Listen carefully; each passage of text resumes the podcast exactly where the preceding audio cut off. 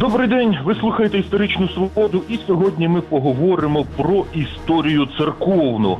300 років тому московський цар Петро І скасував патріарший сан у російській чи то московській православній церкві, а натомість запровадив священний синод. Фактично церква стала таким департаментом державної машини, і очільником церкви став не патріарх, а цар, який, власне, в тому ж році Петро І став російським імператором. Найближчими спільниками Петра І в тому, як він реформував російську православну церкву, були два вихідці з України.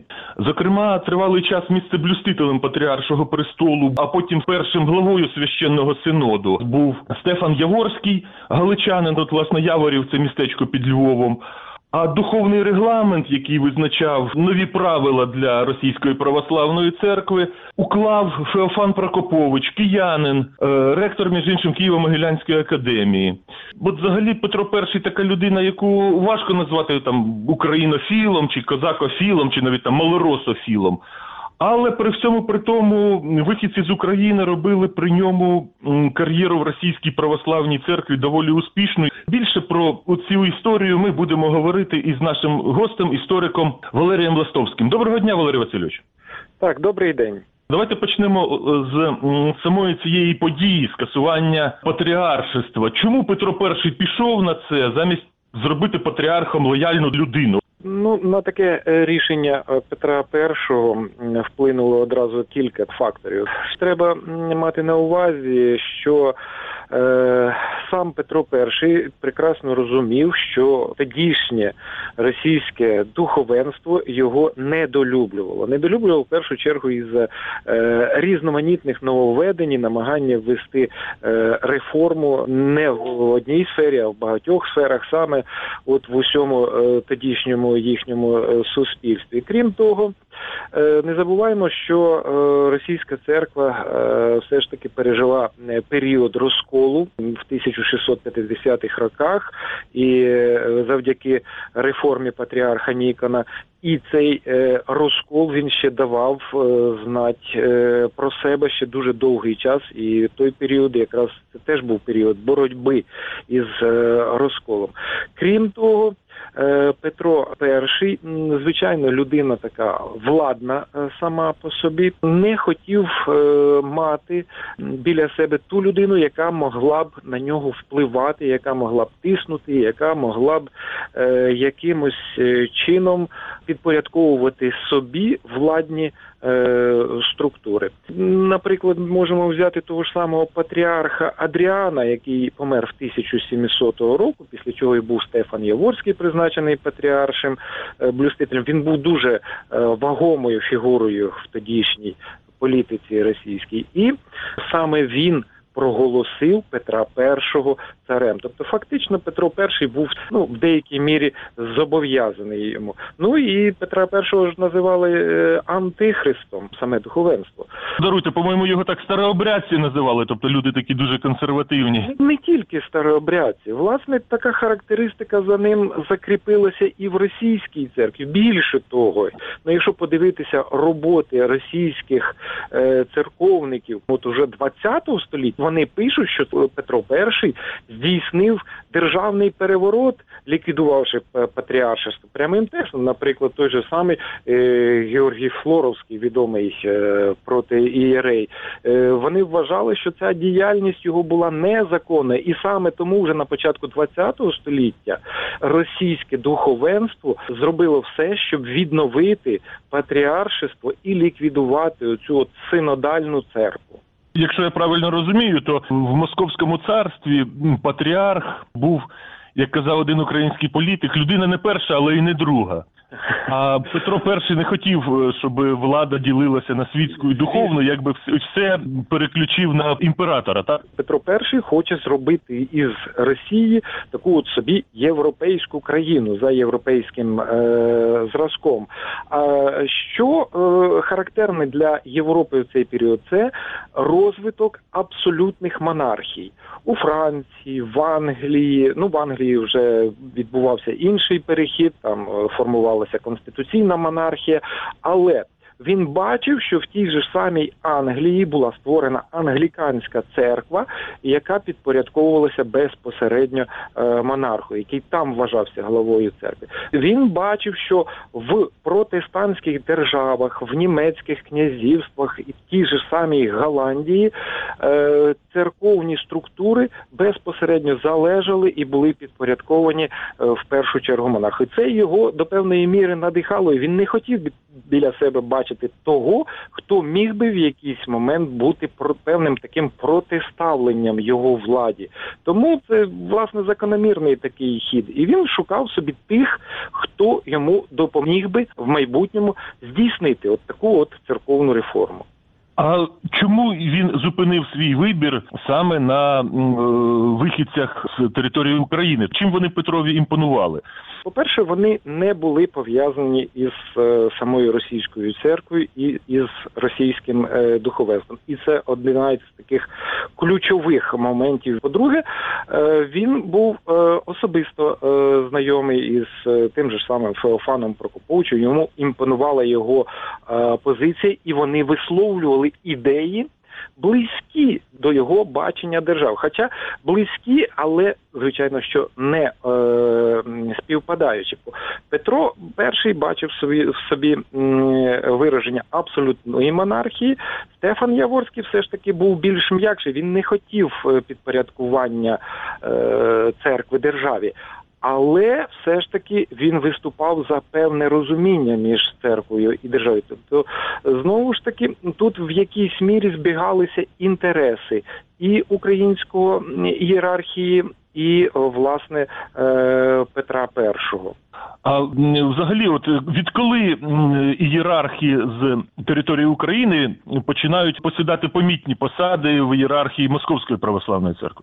Власне, це почало відбуватися якраз з кінця 17-го, початку 18-го століття. І Петро І якраз був та людина, яка цьому сприяла. Він таким чином одразу досягав кількох цілей. Ще треба враховувати, що особисте знайомство духовенства українського із європейськими певними традиціями, знаннями було дуже потужним. Відповідно, це Петро І використовував на свою користь. Таким чином, Петро І досягав чого? Ну, по-перше, він залучав певні знання, певну культуру європейського характеру в російський простір. По-друге, він не довіряв власному духовенству з причин, про які я вже говорив. Тобто, відповідно, залучаючи українське духовенство, він міг на нього спиратися. Крім того, він використовував українське духовенство уже у власних державних цілях, зокрема, в процесі боротьби із залишками язичництва, в процесі боротьби із сектантством, із тими ж самими старообрядництвом, в процесі посилення введення християнства у інших підпорядкованих народів. Він спеціально навіть видав у 1700 році указ, за яким покладав на українське духовенство, відповідно те, яке приходило на територію Росії, завдання здійснювати місіонерську діяльність. Але це ще не все.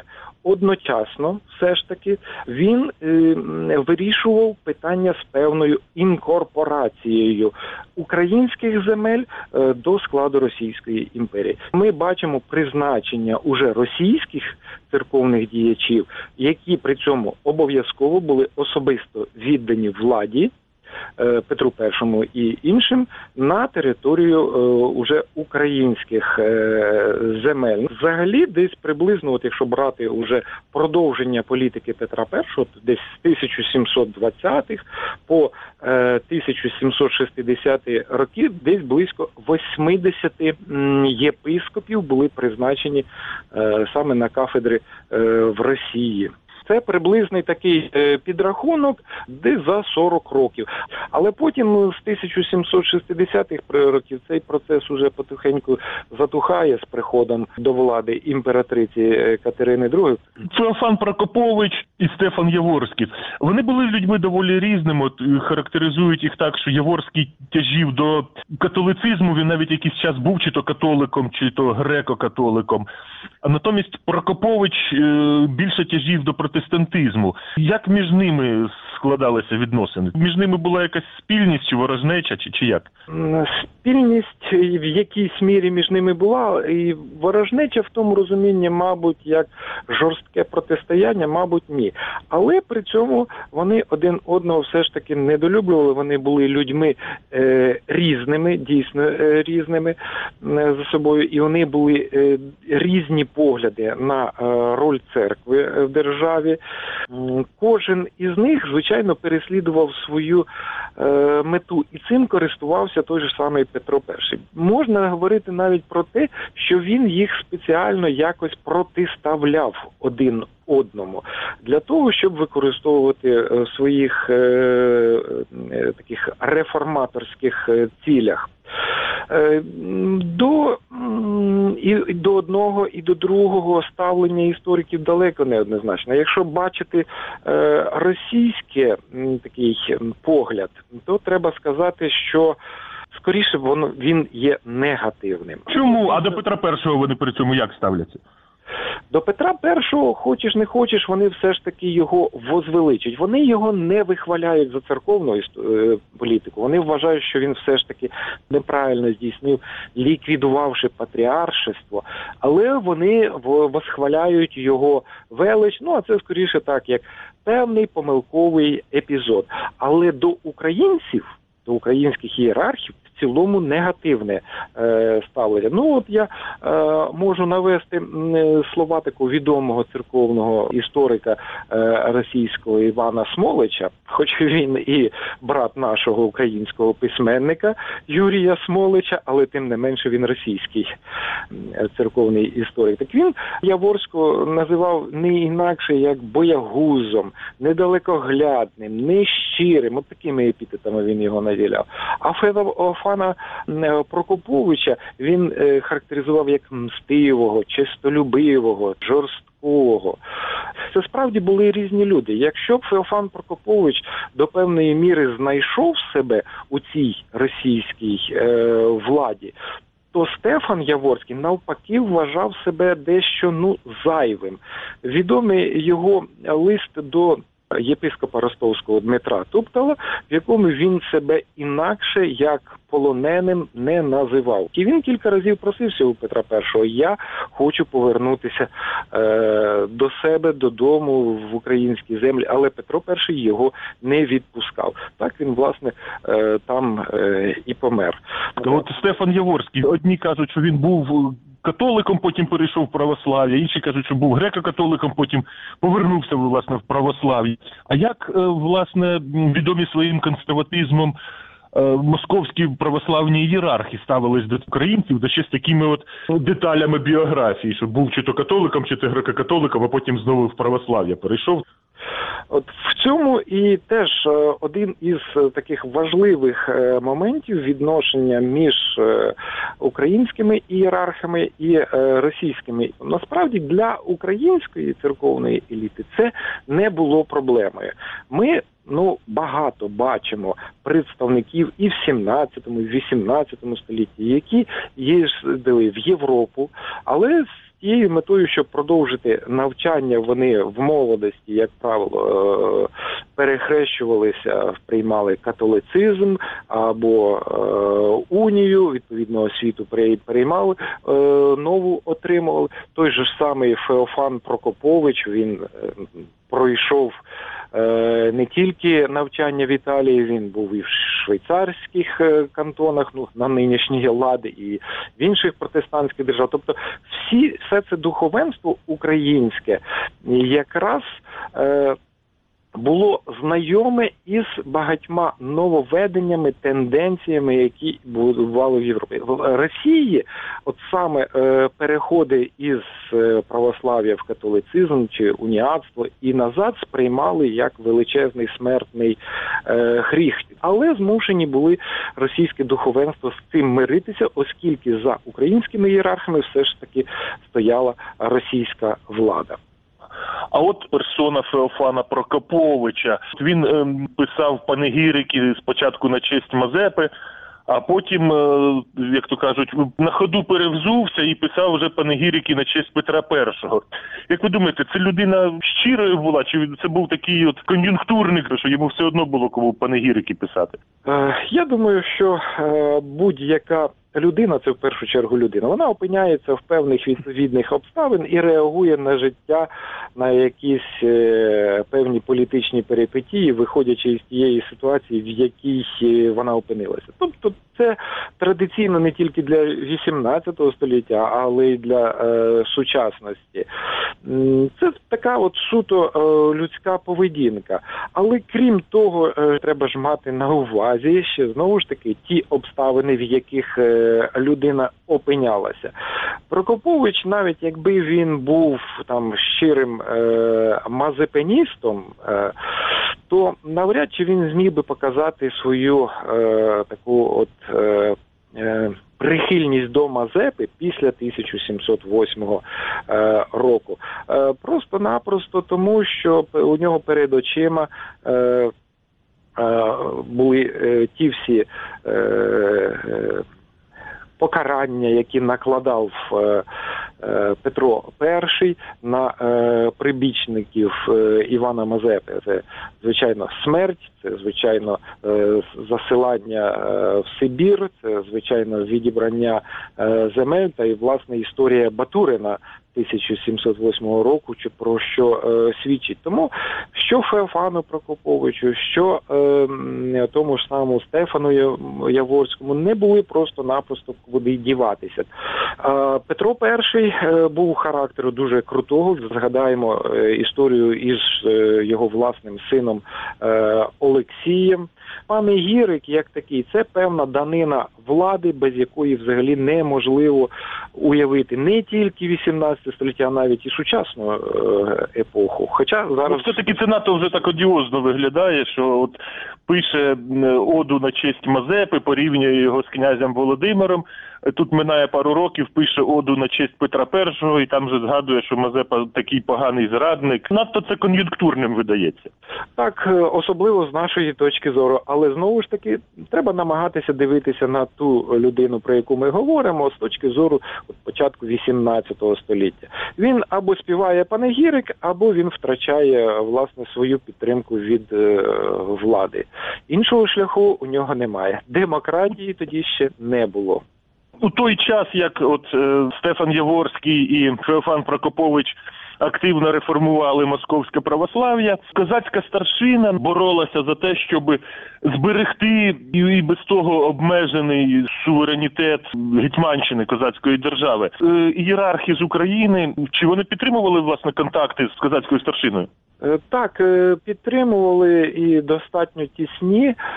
Власне, відомо і опубліковано дуже багато листів між Феофаном Прокоповичем, між Стефаном Яворським і старшиною козацькою. Але при цьому ж треба розуміти, що знову ж таки і Феофан Прокопович, і Стефан Яворський перебували в таких замкнених умовах. Вони не могли особливо так яскраво підтримувати чи вести якісь певні переговори на підтримку козацької старшини, оскільки зрозуміло, що апарат поліцейський наглядав за їхньою діяльністю.